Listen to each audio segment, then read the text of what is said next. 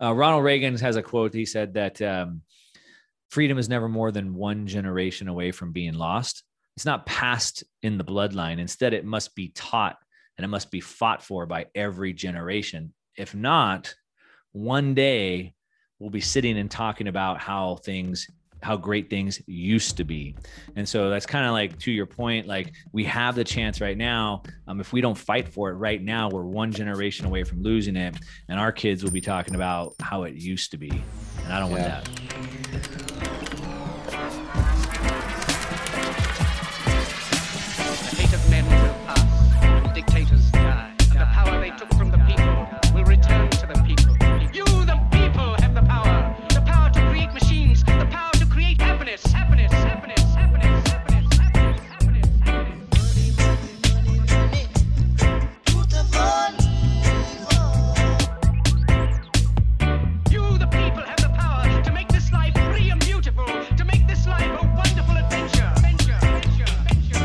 Welcome to One Love Bitcoin. I'm Dread, and today we're headed to the beautiful US territory of Puerto Rico, an island in the Caribbean with a rich culture of music and food and dancing. But this won't be a deep dive into that history. This is going to be the experiences of an expat that moved to Puerto Rico. Mark Moss, an investor from California that moved to Puerto Rico to try and escape all the fiscal and political insanity going on out there He's a world traveler, a surfer, musician, and now an online educator. So we covered a wide range of topics on this one. Full joy this one, people. One love.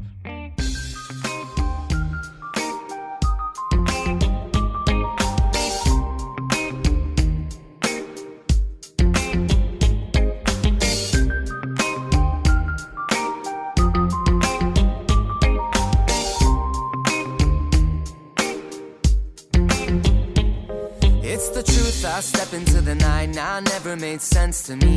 Why some crave the limelight, it makes me wonder how I'm supposed to be. Could it be wrong to kick back and just ride?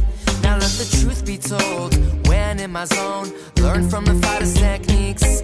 Now let the truth be sold to you. Eyes on the goal, but you're moving too quick. Don't speak, don't speak, just listen. No doubt, gonna lay my claim. You put in work and just wait, and let it all unfold. Straight from the soul, now I stick to my goal always. Damn right, gotta lay my claim. Watch the whole world change, and let it all unfold. Straight from the soul, gotta stick to my goal always. It's the truth, I step into the night, now never made sense to me.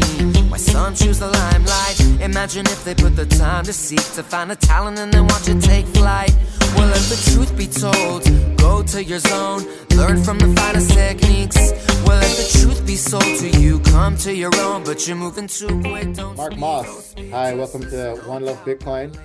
I really appreciate you taking the time to talk to me. Um, Mark Moss, if you guys don't already know, is a prolific um, investor, businessman, and and now he's spending his time teaching us plebs about you know how to do that as well. So you know, tell the people about yourself. You know, tell the world exactly what you do, what your background is, and how you got into into teaching us all about um, business and investment.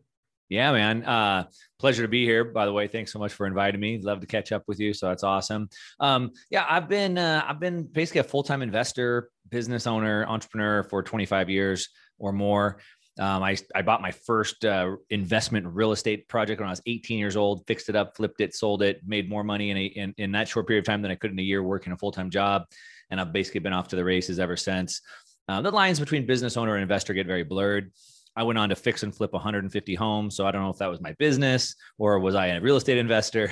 and so the lines get really blurred. But I've uh, I've founded and consulted many companies, Fortune 500 exits. Um, so I've uh, been doing this for a long time, but but really focused on investing. In 2008, I got wiped out in the in the in the financial crash, and so um, that was a big smack up across the face, kind of like Mike Tyson says, everyone has a plan until they get punched in the face. And I thought I had it figured out. I was uh, on top of the world, had huge amounts of money, just got married, had my first kid, and then I just got punched right in the face, really really hard. And um, it made me realize that I was like pretty good at making money, but I didn't understand what this whole financial casino thing was going on. I didn't know mm-hmm. understand that piece, and so there was a little piece of my education that was missing, and, and it was it was devastating for me. Um, so I basically vowed to like never let that happen to me again. I learned this concept that is uh, money is like energy. So what that means is money doesn't disappear; it transfers. Mm-hmm. So what that means is when I lost my money, someone else got my money, mm-hmm. and I didn't like that. I may not be the most competitive person in the world, but that just didn't sit with me. And so at that point, that was about a dozen years ago, I vowed to never let that happen to me again. As a matter of fact, to always be on the receiving end of wealth transfers moving forward. And so basically, for the last 12 years, I've studied wealth transfers, um, how they work, how to find them, identify them, how to position for them. And um, about uh, about 2015, I uh, had seen Bitcoin for years. Um, like a lot of people, seen it, heard it, watched it. The price went up, the price crashed. I don't really know what it is. But 2015, I was in the process of trying to establish my personal sovereignty. Uh, I was following uh, someone named Simon uh, Simon Black from Sovereign Man, and it's about uh, you wouldn't put all your money in one stock or one asset why would you put your whole life into one country and so you should have multiple flags it's like flag theory uh, multiple passports bank accounts etc and so i was actually in the process in 2015 of uh, opening up a trust in panama and bank account and so i could work on like a visa residency program and i took another look at bitcoin at that time and i said this is the exact same thing it's a way for me to get my money out of the financial system, which is what I was trying to do and, and increase my, my sovereignty. So I went into Bitcoin. Um, once I started digging in, I realized this was the only tool that we have. I, I, had become very disillusioned with the system and politics and finance and all of those things. I was I was a gold bug. I, I knew that we had to return to a sound money, so I was on board with that. But once I found Bitcoin, it gave me hope because all of a sudden I was like, we have a tool now. Now we actually have a tool to fight back and so since that point, I said, I have to tell everybody I know about this and we need to get the whole world in on it. And so since then, the last now, whatever, five, six years, I've been making as much content as I can to try to um, educate people. Um, I kind of try to focus on um, why we need it. So highlighting the problem. So I'll talk about Federal Reserve policy, negative interest rates, uh, what you know runaway spending does, highlighting the problems um, so that then you can see why Bitcoin is important. So a lot of times people, especially the United States and Western developed worlds, they don't understand why Bitcoin matters. Uh, there, there's no value there. It doesn't do anything. Uh, but when you can understand the problems and then you can see that the solution is there. So that's what I try to do. Uh, I make uh, lots of content on YouTube and and uh, and on the podcast and kind of on the speaking circuit. And I'm just trying to tell everybody, uh, give people a message of hope. One, one, the future's not good. Mm-hmm. Um, if we don't do something about it, it's going to be extremely bad, if not uh, potentially uh, like matrix type scenario we may never get out of. So it's very scary, but it's also a message of hope that if we do get this right, we can have that freedom. And uh, so that, that's what that's what I'm doing. Do you feel like those two messages that you're sending kind of evolved? Where you said you were a gold bug, right? So do you feel like when you were a gold bug only, it was only that number one message you had where the future's bad. You know, we don't know what's going to happen, but it's really bad. And maybe that number two came around because you we have a tool now that kind of provides hope. Well, um, I wasn't making content when I was a gold bug, so I didn't have that message as far as it evolving. I would say though that I think uh, I think gold and Bitcoin are fighting the same fight. Um, mm-hmm. They're both fighting against uh, fiat money, you know, unlimited money printing. Both fighting to have a sound money supply. So I think in that regard, they're both fighting the same fight. Um, so I guess I, I'm, I'm, what what I found is I I went from being a gold bug to a sound money advocate. And so I think we're both pushing for sound money. Um, I still like gold. I just think gold is unfortunately not equipped to move into the new age, the digital age that we're going into. Um, and Bitcoin is just so much better in so many regards that it just gives a lot more hope, I think. Yeah. Yeah. I, I think I agree too. A, a, lot of people that I know that are gold bugs um, have the similar view where they're like, you know, I always believed in this this concept of sound money. I just thought gold was the only one.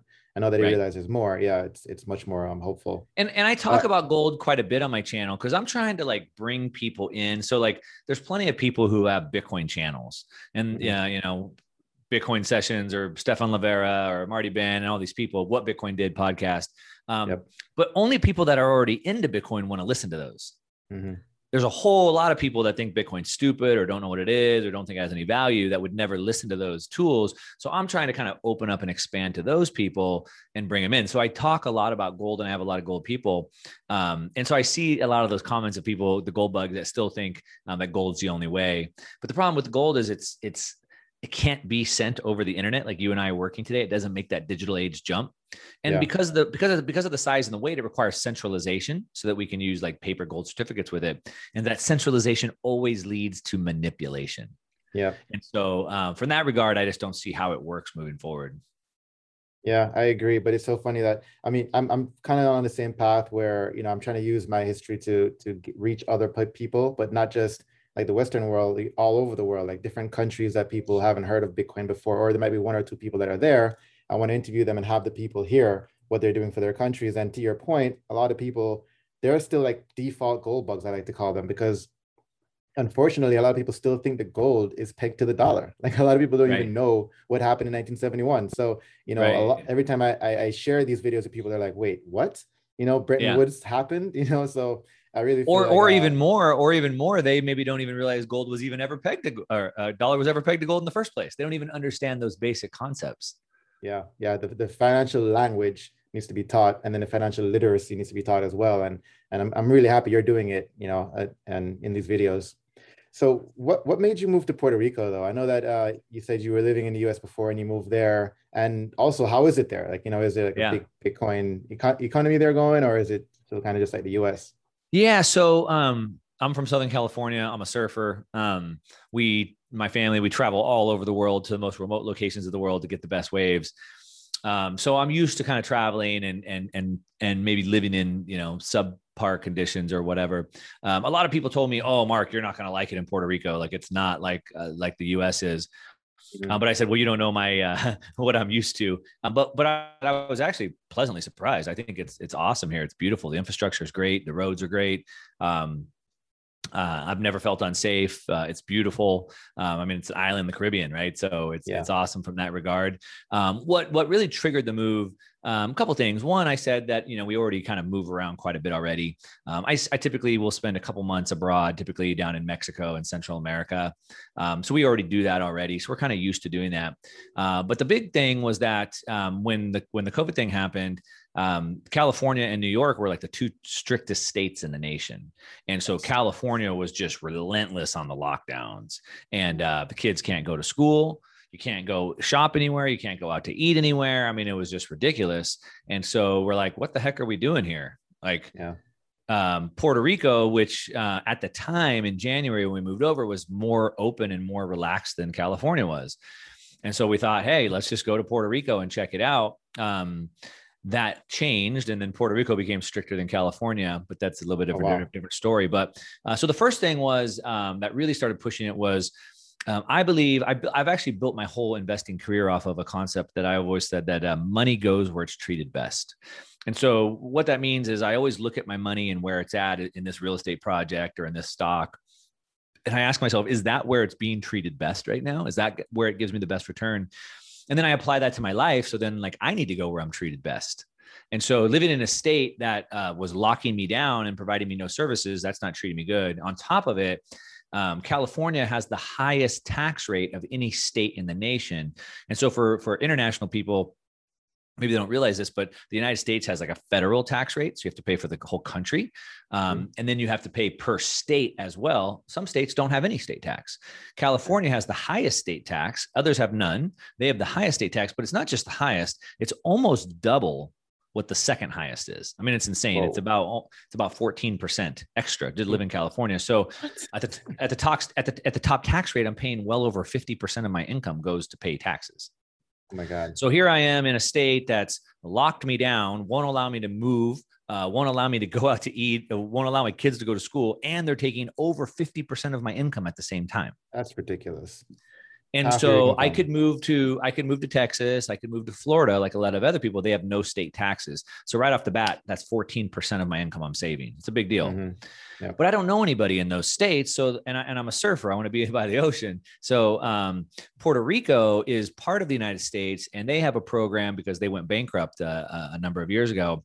And so what they've done, which was a little bit different than other countries, or I'm sorry, other states, uh, like in, in in California, as more businesses and more wealthy pe- people move out of the state, the state squeezes the people that are left even harder, which then forces more people out. So they squeeze Mhm. the remaining people harder. What Puerto Rico did was something kind of smart, and they said, "We're going to open up and invite people to come here." we're going to invite people to come and create businesses, create jobs, and bring revenue.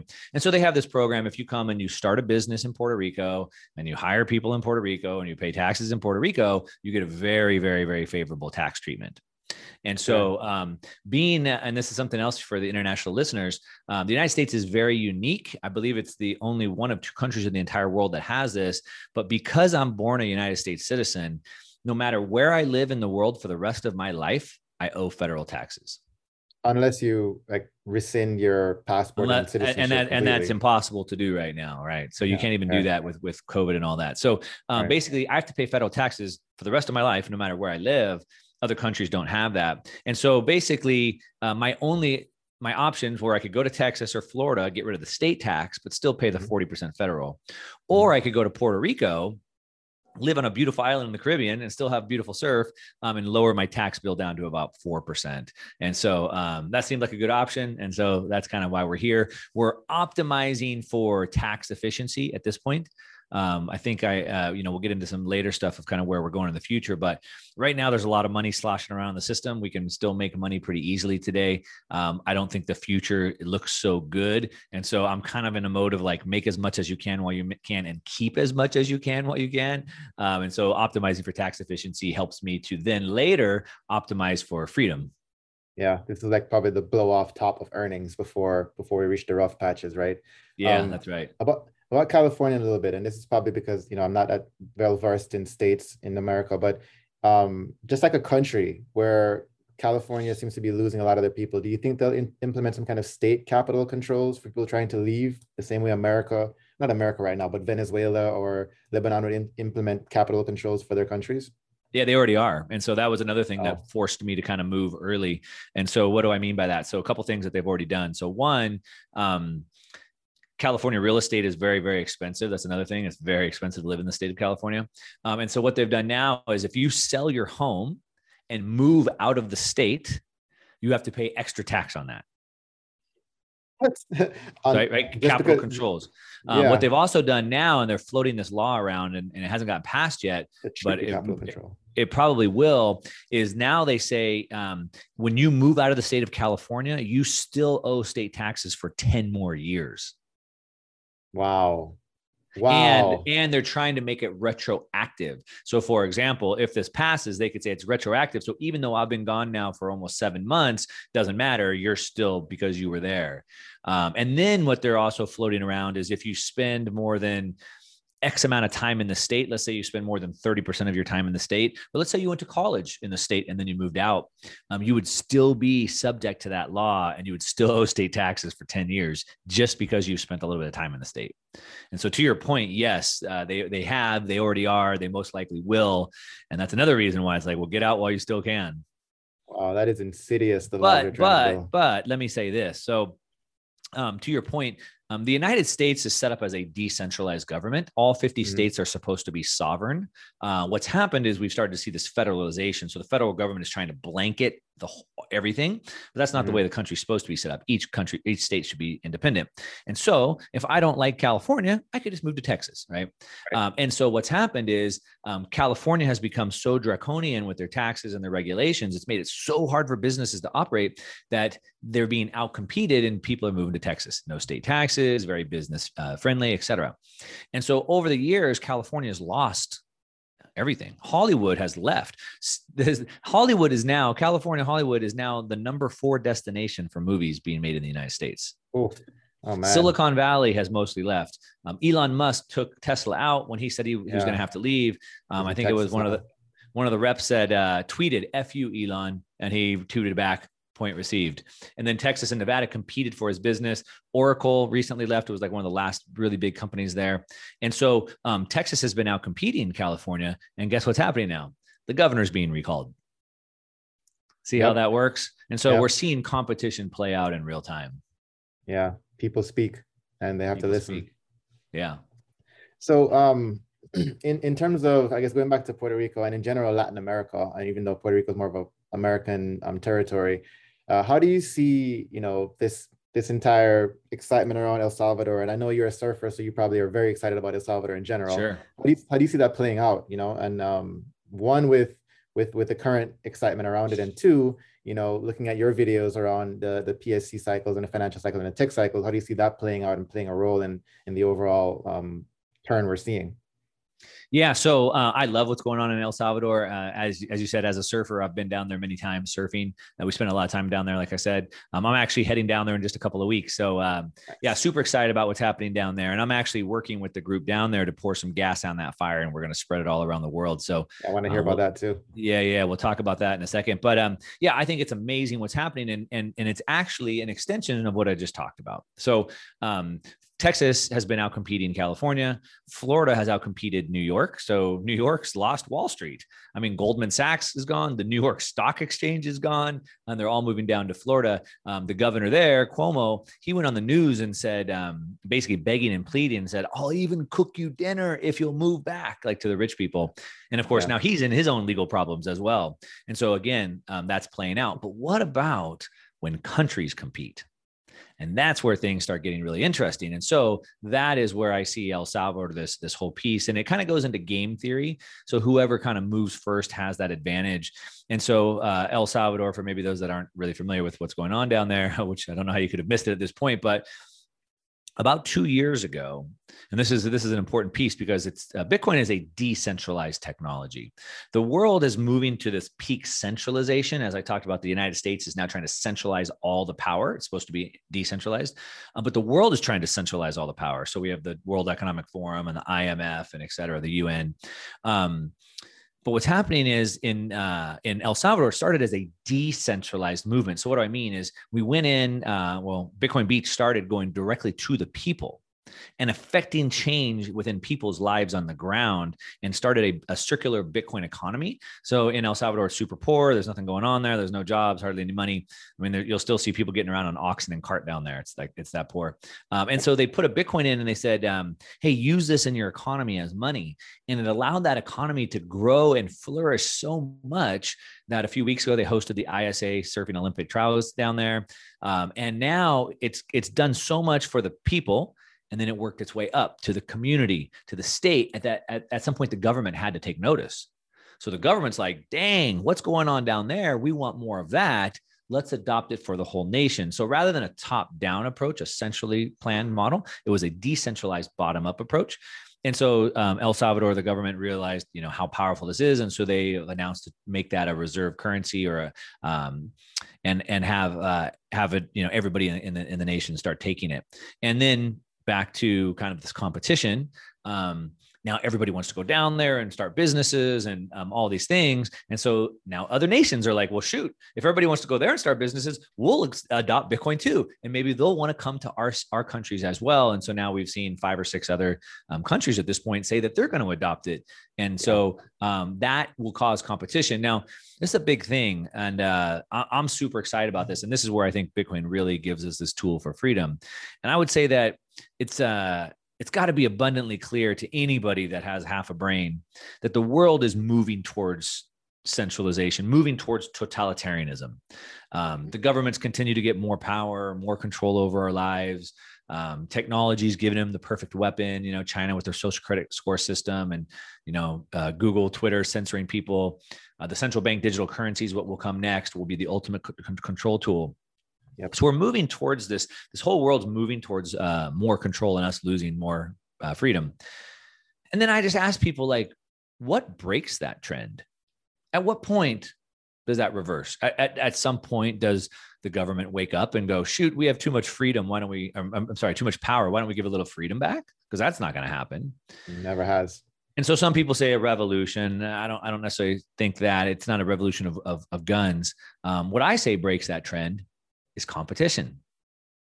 That's what breaks the trend, right? So just like California, they got tighter, tighter, tighter. As more people left, they got tighter, tighter, tighter. Well, they got outcompeted, and now they're being uh, the governor's being recalled. Um, and so now uh, China is a good example of this. China was a very strict communist country for decades, but they were left behind on the world stage. They've been a superpower for ages, and now they were left behind. They were so poor, and so they had to open up, and they created free trade zones, and then free ports, and then they they sprinkled in some capitalism. And by mm-hmm. relaxing some of their co- communist tactics and allowing some freedom, look how much they flourished. They were forced to do that. They didn't they didn't want to do that, but they had to if they wanted to compete. And so what I see is as enough people leave, you know, totalitarian governments, whether that's the US or UK or Australia, whatever, and they start moving to these states of El Salvador, Panama, et cetera, um, the countries will be forced to change. But here's what really is the secret ingredient to this. Of course, it's Bitcoin. And the yes. reason why is because, you know, I'm old enough where I grew up in, under the Cold War with Russia and the East and West Berlin Wall was up. And uh, when I was in high school, I saw both of those institutions fail. And so I have uh, many friends growing up whose families had moved from oppressive regimes, um, Afghanistan, Iran. One of my best friends came from South Africa. And when they had to come over, they came over penniless because they couldn't mm. bring their real estate, they couldn't carry their gold, eh, you know, et cetera. And so they came, they couldn't get their money out of the bank. So they came penniless. And obviously, one, that's super hard to move if you can't have any money. And two, if I leave, but the country keeps all my wealth, what good does that do? And that's where Bitcoin comes in because now all my wealth is cryptographically secured. I have 12 words in my head. Even if I had to swim naked to El Salvador, when I get there, I can have all my wealth. And that is what speeds up the competition. Yeah. But do you see El Salvador by making, let's say, this this um, government wallet that everybody uses. Do you see that's that's an attempt to centralize any of this wealth, or do you think it doesn't matter because Bitcoin is uncensor uncentralizable and uncensorable? So you know, Bukele is actually working on behalf of Bitcoin as opposed to trying to you know push the the the mainstream totalitarian narrative we're seeing across the world. Yeah, I would say the latter definitely. So one, as you said, like Bitcoin is uncensorable, unseizable, um, and so it looks like everything that we've seen, uh, what he said, and I try to take people at what they're saying, and then of course we'll see what they do. But um, mm-hmm. he said that uh, the the wallet is open and anybody can transfer it wherever they want. They're not restricting wallets. Um, and so everybody has the freedom to choose whatever they want. Um, so I don't see that as a centralization play at all. Um, at least that's what he said, and that's what he's done. Uh, we'll see if things change. Uh, but I just I just don't see that happening. I don't I don't think that's the angle, and we'll have to see how that plays out. Okay. Yeah, I mean I'm very up to optimistic. I know that you know he's been working directly with those guys down there from Bitcoin Beach and and with Jack. So I, I really feel like he has some people in his corner that are whispering the right things in his ear. But to your point, let's see. You know, don't trust, verify, right? Yeah, that's right. That's right. Yeah. So um, I got a couple more questions for you, Mark, and feel free to ask me anything you want to. I know that um, I've been kind of dominating the stage here with the. Oh, it's your it's your stage. But uh, what is, if you were? Because I know you've traveled a little bit. If you were to pick a country anywhere in the world that you know you you removed all the other macro geopolitical factors, where would be your favorite place to live? Well, if if all things were equal as far as uh, freedom and, and opportunity and, and, and all those things, I'd have to say probably back to Southern California. Um, I uh, I have been all over the world and um, a lot. I've traveled quite a bit, and uh, I mean Southern California is super unique, and um, I think probably no matter where you're from, you think that's the best place. So maybe that yeah. has something to do with it, right? Um, but Southern California is a very very unique place. Um, you have uh, some of the best surf in the world and coastline in the world. The water's a little cold, so it's got that uh, against it. But um, some of the best surf and beaches in the world. Uh, but also, it's on the desert, and so I guess mm-hmm. growing up there, like I love the desert, and uh, so I go out there all the time. I'm uh, less than two hours away from the mountains where I can be snowboarding. Um, I'm less than an hour away from the border of Baja California, Mexico, and uh, I have a SENTRI Pass, so I can go across the border without waiting in line. I'm down there at least once a month. Um, so I got Baja, I got the deserts, I got the ocean, I got the mountains to go snowboarding, and there's just nowhere in the world that has all of that in one place. Um, in addition, not that I do it a lot, but of course, I mean, you got LA and you got Las Vegas and all that's like right there as well. So um, that's the thing that I'm probably having the hardest time with being in Puerto Rico is that it is a beautiful island in the Caribbean. And I think for most people, um, it, it's a, such an awesome place. Why wouldn't you live here? If you want to play golf and tennis and go fishing and diving, like why wouldn't you live here? But uh, there's a lot of things that I've built my lifestyle around that aren't here, and so that's that's been tough. Yeah, I can imagine. I mean, I've spent a lot of time in Southern California. The hiking is amazing there. To your point, the surfing is amazing there. Um, on the foothills right around by Rancho Cucamonga, there's like a, yeah. a view directly out to the um, what's that island where the Catalina, where Catalina Island, and then the mountains yeah. on that side. Oh my God, it's amazing there. I would say the utopian version of that would be no border between you and Mexico because you know we're all global, so we should be able to just cross without any any restrictions as, as long as it's secure, and and all the other rules that are draconian in, in California being gone. That would be like the perfect California in my mind. Well, yeah, I mean, you said if uh, you know if it was an even playing field across the country, so um, for sure, then you have to take those things into consideration. Um, I've been doing dirt bike tours down in uh, in Baja, Mexico, for 16 years now, and so we take groups of guys from from the United States down to Mexico, ride dirt bikes around. and and and very often I hear that comment like, "Man, the U.S. should just take this over. It's so beautiful. It'd be so much better." And I'm like, "Whoa, whoa, whoa, whoa, whoa! This is good because the U.S. hasn't taken it over. Like, yeah. we we don't want that to happen." So to your point, like removing that border, I think what's kept it so cool is that the U.S. hasn't taken it over. Um, it's mostly wide open down there right now. Yeah, I love it down there too. Baja, California. It's pretty yeah. nice on that side. So if you have anything else you want to ask or you know tell the people uh, anything about anything about yourself or bitcoin go ahead and let them know. Yeah well um, i mean we didn't really dig into some of the, the, the big thesis that i've had on on kind of uh, these three revolution cycles that are we that can. are converging I mean, together I got, I got time. Before we get into mark's thesis on revolutionary cycles though it's puerto rico standpipe time. In the previous episode you probably saw i was doing standpipes where you can download a Lightning wallet and you can scan the QR code on the screen and you can get free Bitcoin, which we call Satoshis in the amount that I'm giving out. So today, I think I'm going to show you guys how to actually use a wallet to download those Satoshis. There's a wallet called Blue Wallet. If you've heard of it, you can download it on the Play Store. And once you download it, you should see something like this on your screen that shows you that you can add a new wallet. Go ahead and add that new wallet call it whatever you want. You know, I'm gonna go ahead and call this one Dread. And I'm gonna select Lightning. That's the, the yellow one on that side. See if it gets all clear or not. Come on. Yeah. No, I guess it's not that good, but that side is Lightning. and then I'm gonna go ahead and press create. And that's it. That's all I've done. And I've created a wallet. And this wallet's gonna allow me to back up to a email if I want and to accept Satoshis right now. Again, it's pretty dark, but it says zero Satoshis. I don't know if I can, not, I'm not showing it, but it says zero Satoshis now. And all you have to do is click the scan button and scan the QR code, and you've gotten free money. You've gotten free Bitcoin. So go ahead and hit that code. And as always, I have to give thanks to Swan Bitcoin. They helped me to start the whole thing. Swan Bitcoin is a place where you can get um, Bitcoin in the US. So if you are an American citizen or you have an American bank account, go ahead and go to swanbitcoin.com slash Rastafari and you can get $10 for free just by using that code. And if you are a wealthy American and you're buying more than $100,000, up to I think 10 million is what their price is. And you can go to swanbitcoin.com slash private and they'll hook you up. All right, guys, back to the show for a minute if you want. I, it's uh, yeah. something that I've been working on for for years and years and years on my YouTube channel. Um, I try as as best I can um, to always try to bring in like this historical reference. Um, I think that history is uh, super interesting, I, and I think that it gives us a lot of uh, information as to one how we got here, but even more importantly where we're going. And so, I put together this this uh, thesis where, like I said, it's years of, of work, but um, there's a it's a three part video series on my channel.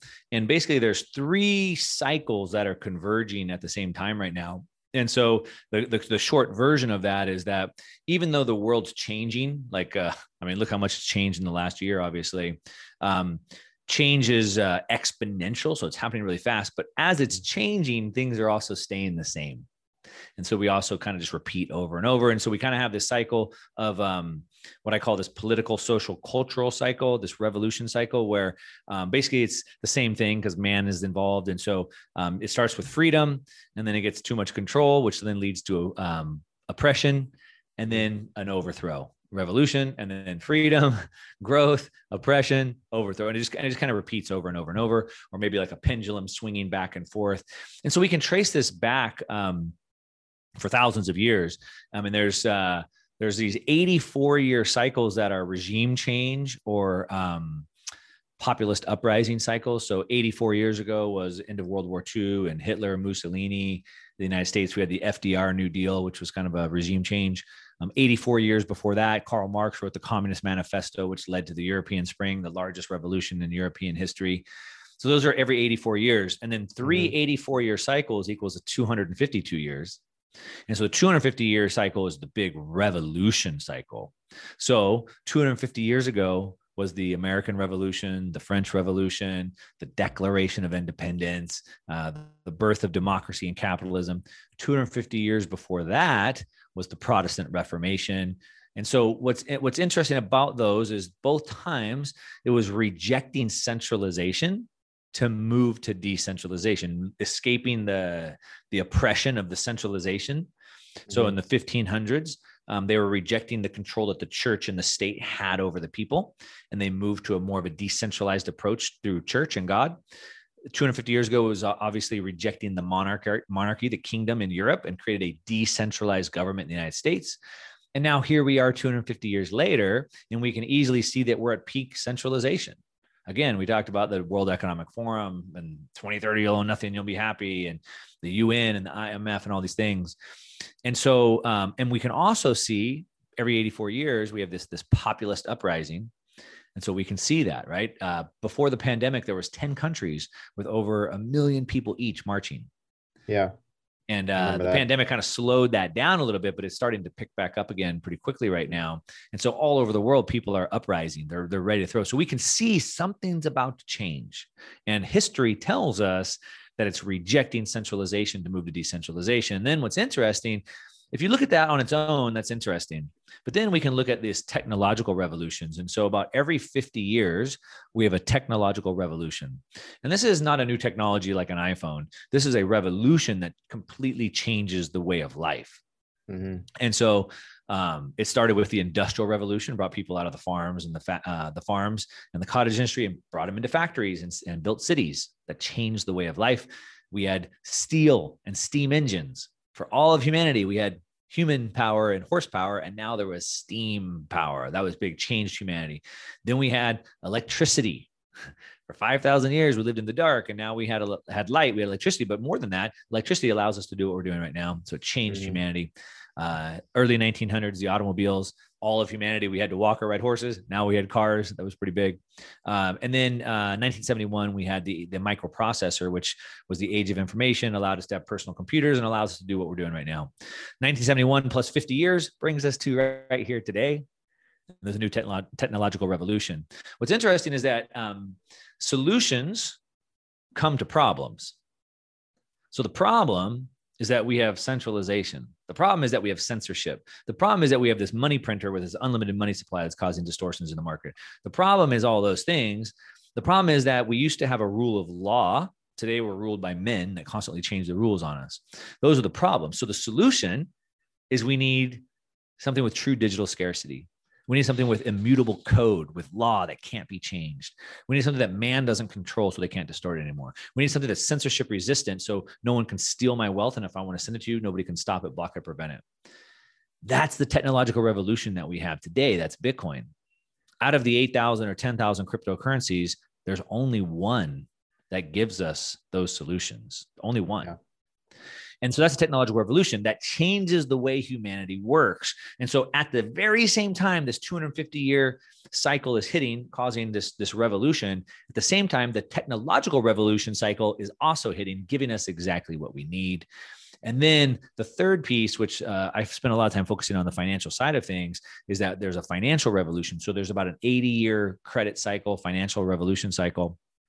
And so uh, basically, our system, this fiat money system, is a debt based system. And so these debt cycles, they run out of steam.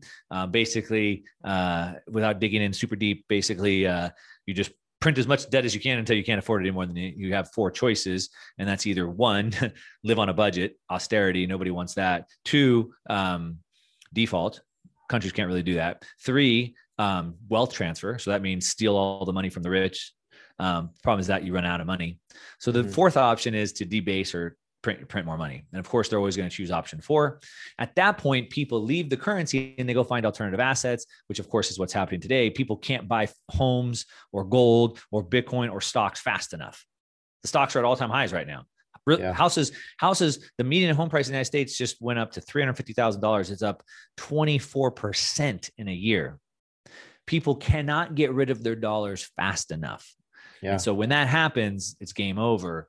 And so what's interesting is a lot of people, and if you're only looking at the financial side, you're like, will the dollar remain the reserve currency? Will it lose its reserve currency? Will China be the new reserve currency? Maybe it'll be the IMF with their SDR. What's the new reserve currency going to be? But I think they're looking at it wrong because they're only looking at that piece of information. If you realize the world is breaking away from centralization and moving to decentralization, and then we have a technology that gives us decentralization, and then you look at the financial side, I think it makes the answer pretty clear.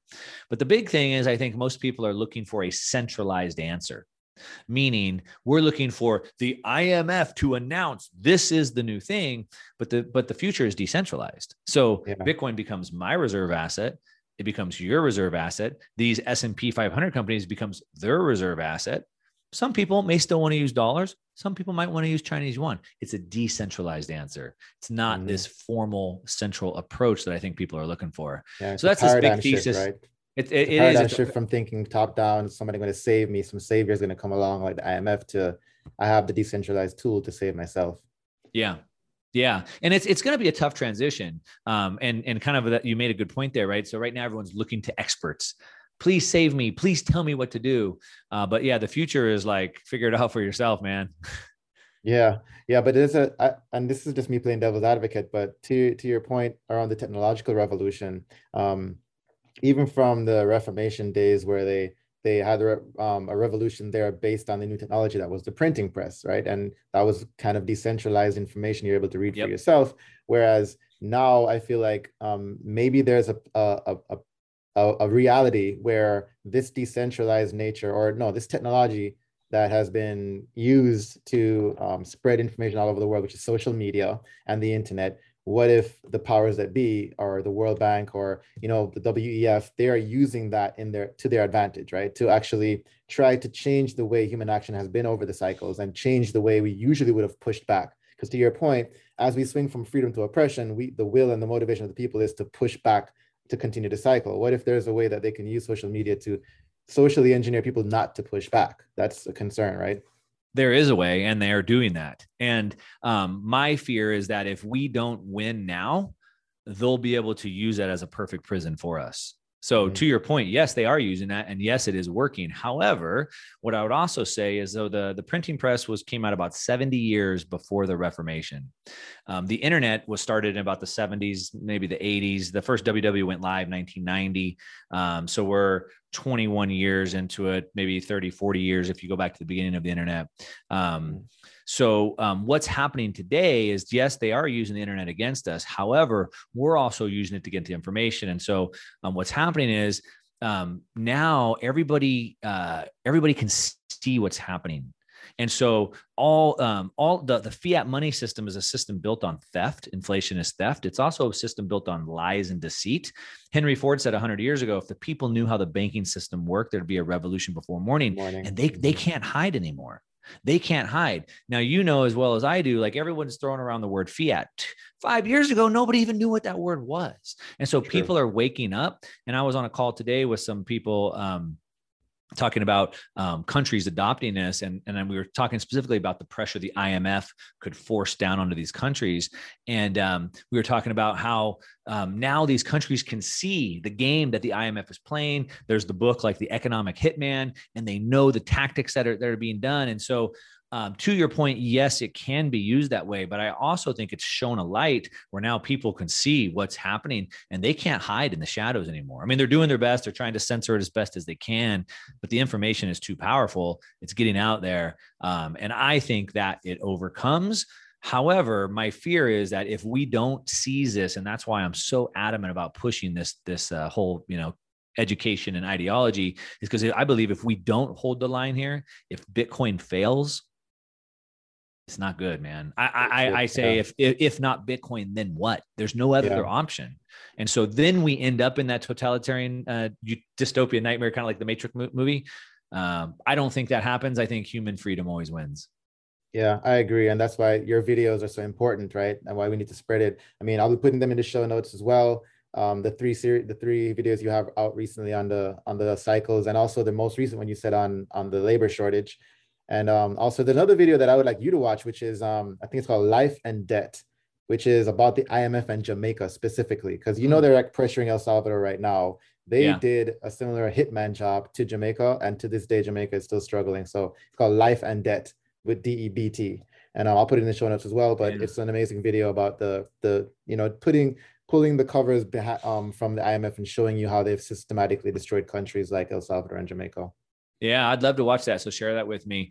Um, I think you know the one thing about what's happening in El Salvador and this movement is again back to it's being decentralized bottom up, and so it's very easy for the IMF to um, you know lean onto the leaders of Jamaica or any country. And most of the third world is still poor because it's corrupt leadership. Not that the U.S. Mm-hmm. isn't corrupt either, um, probably as corrupt if not more. But um, it's the corruption at the top, right, that keeps the nation broke and poor. And so it's very hard for the people to ever get a chance to rise up up because the, the mm-hmm. government um, keeps them depressed.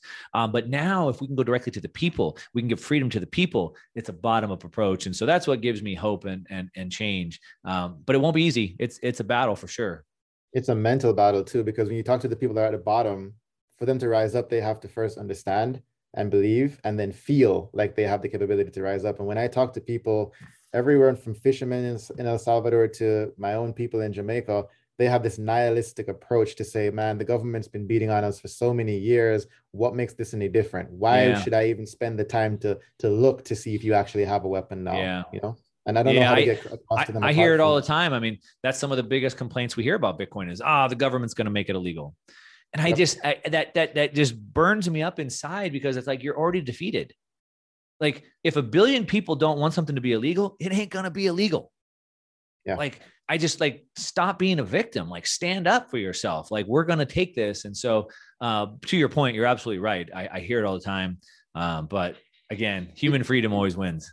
Do you have any specific um, videos or anything you've put out to to kind of um, you know help people to translate that to people who are nihilistic or to help them understand? Um, I did a couple of, I did two videos talking specifically about, um, I don't think the government's going to ban it. Mm-hmm. Um, and so there was two that I kind of hit them from different angles. So those are probably going to be pretty good. Um, I, I, don't know. I don't know if I can think of any right now talking about specifically how the people need to kind of stand up to it. Obviously, these three cycle videos you're talking about, the first one is showing how the people always revolt and bring freedom back. Um, so I think that one um, probably might be the best for that. Okay. Yeah. I'll, I'll put the government can't ban it in the show notes too, though. Yeah. Man, that, yeah, it's, it's it's a crazy world we're living in now. I always say what a time to be alive because you know my parents didn't have this opportunity. They didn't have this tool. And um, the fact that we do, I feel like if, if we don't stand up and use it and shout from the mountaintops about it, then we are doing a disjustice to our own nations and um and ourselves. So That's I'm really happy. Right. That's yeah, absolutely right. Uh, Ronald Reagan has a quote. He said that um, freedom is never more than one generation away from being lost it's not passed in the bloodline. Instead, it must be taught and it must be fought for by every generation. If not, one day we'll be sitting and talking about how things how great things used to be and so that's kind of like to your point like we have the chance right now um, if we don't fight for it right now we're one generation away from losing it and our kids will be talking about how it used to be and i don't yeah. want that yeah this, this shouldn't be the good times this should be the beginning to get to the good times. And I believe it is. I believe it is. Uh, you know, we're at the end of this revolutionary cycle. I believe this is the transition, and I believe the next couple years are going to be rough. And that's where a lot of times it's doom and gloom. The next couple years are going to be rough, um, but if you can pay attention, you can live through it. There's great hope and prosperity on the other side. I think I, when we met in Miami, I think I asked you this question. I'm not sure if I phrased it right, but you know, after looking at your watching your videos and thinking about it do you feel like um, when this bottom up revolution happens and and we reorganize ourselves in society do you think there'll be i don't want to call them fiefdoms or you know uh, kingdoms because that's really old school thinking but some kind of new more you know more modern version of that happening Yeah, so um, this book goes around big in the Bitcoin circles, the Sovereign Individual. Um, so for anyone listening, the Sovereign Individual book it was written in 1997, but it's almost prophetic for where we are today. I kind of uh, I, I kind of think this is a, a, pretty good illustration of where the future might be going. Um, I do believe, kind of to your point, uh, smaller decentralized governments. Um, I don't. I think the age of this giant nation state are archaic and old, and it's not going to be the f- new future.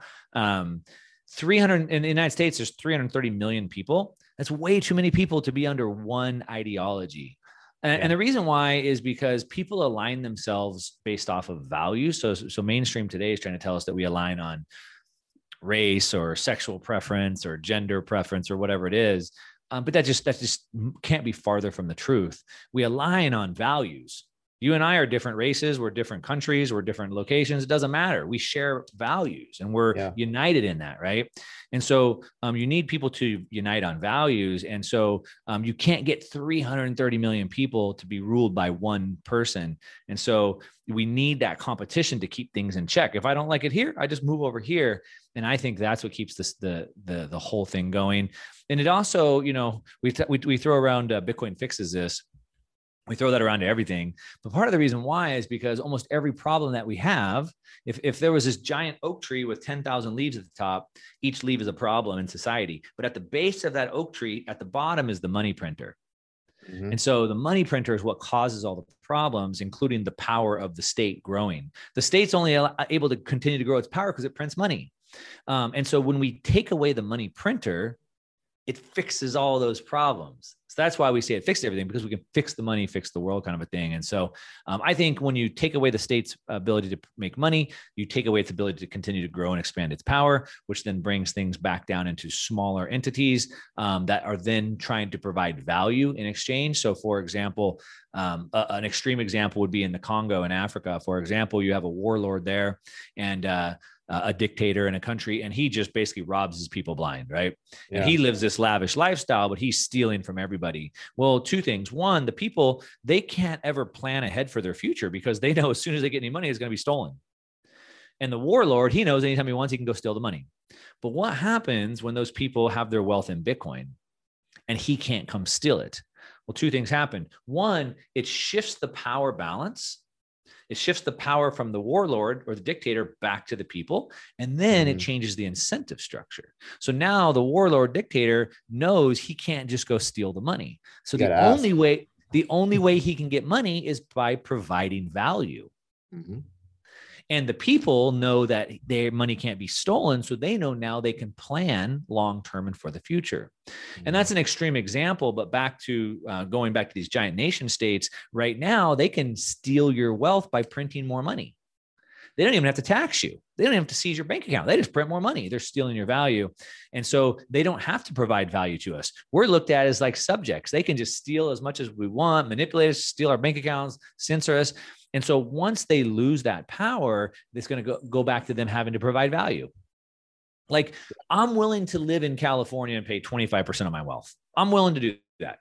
If they could provide me these services and for that, I'm willing to pay 25%. Now, if I go to Arizona, it's not as nice. Maybe the services are a little bit better. So I'll pay 12% there. Right. But I'll pay based off the value I provide rather than just stealing from me. So I think that brings it down much smaller yeah, you made them sound like restaurants at that point. You know, I like to go Olive Garden, but eh, it's too expensive there. I'm gonna go over here to I don't know Ruby Tuesdays because well, shouldn't you know, it shouldn't it be shouldn't it be like that, right? Like we should be looked at as customers, um, and uh, you know, like uh, when I was in California, I lived in a gated neighborhood and there was a homeowners association there. And there's a bunch of gated neighborhoods with a bunch of different homeowners associations. And some are more expensive than others, but they give you more amenities. They have tennis courts and pools. Some of them give you less amenities. Some have stricter things like you can't park on the street. Some say you can park on the street, right? And so I can decide where I want to live based off of how much I have to pay and what features I get. And so, like, that's kind of like an example of how that I think plays out in the future. I like that. That's a really good example of the homeowners association. And I hope that El Salvador ends up doing that as well, where they know they're competing for for global people to come in now. So they they make it as attractive as possible, right? I hope.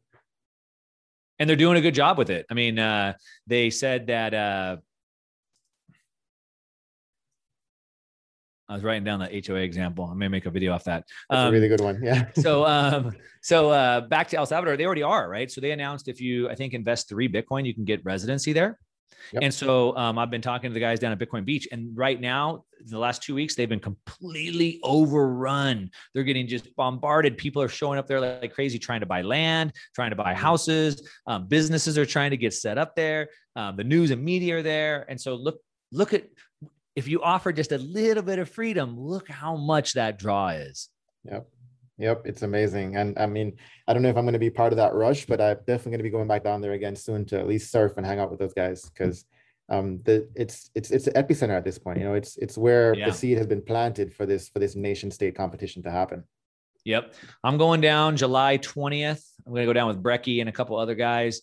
Um, what I'm doing is uh, I'm I'm delivering phones down there. So the problem in El Salvador is a lot of people don't have phones, and so they may have to share their Bitcoin funds on one person's phone. Like a group of people are sharing one phone, which isn't the best way to do that. The other mm-hmm. problem is that they don't have any jobs, and so uh, we're taking these old phones and wiping them clean, putting open source internet email on there, Bitcoin wallets, and we're putting apps on there where they can actually do micro tasks on their phone. They can get jobs and that get paid in Bitcoin. So nice. now we're delivering them phones, bringing them onto the internet age, giving them a Bitcoin wallet, and giving them jobs where they can earn up to five bucks an hour paid in Bitcoin. And so that is re- amazing.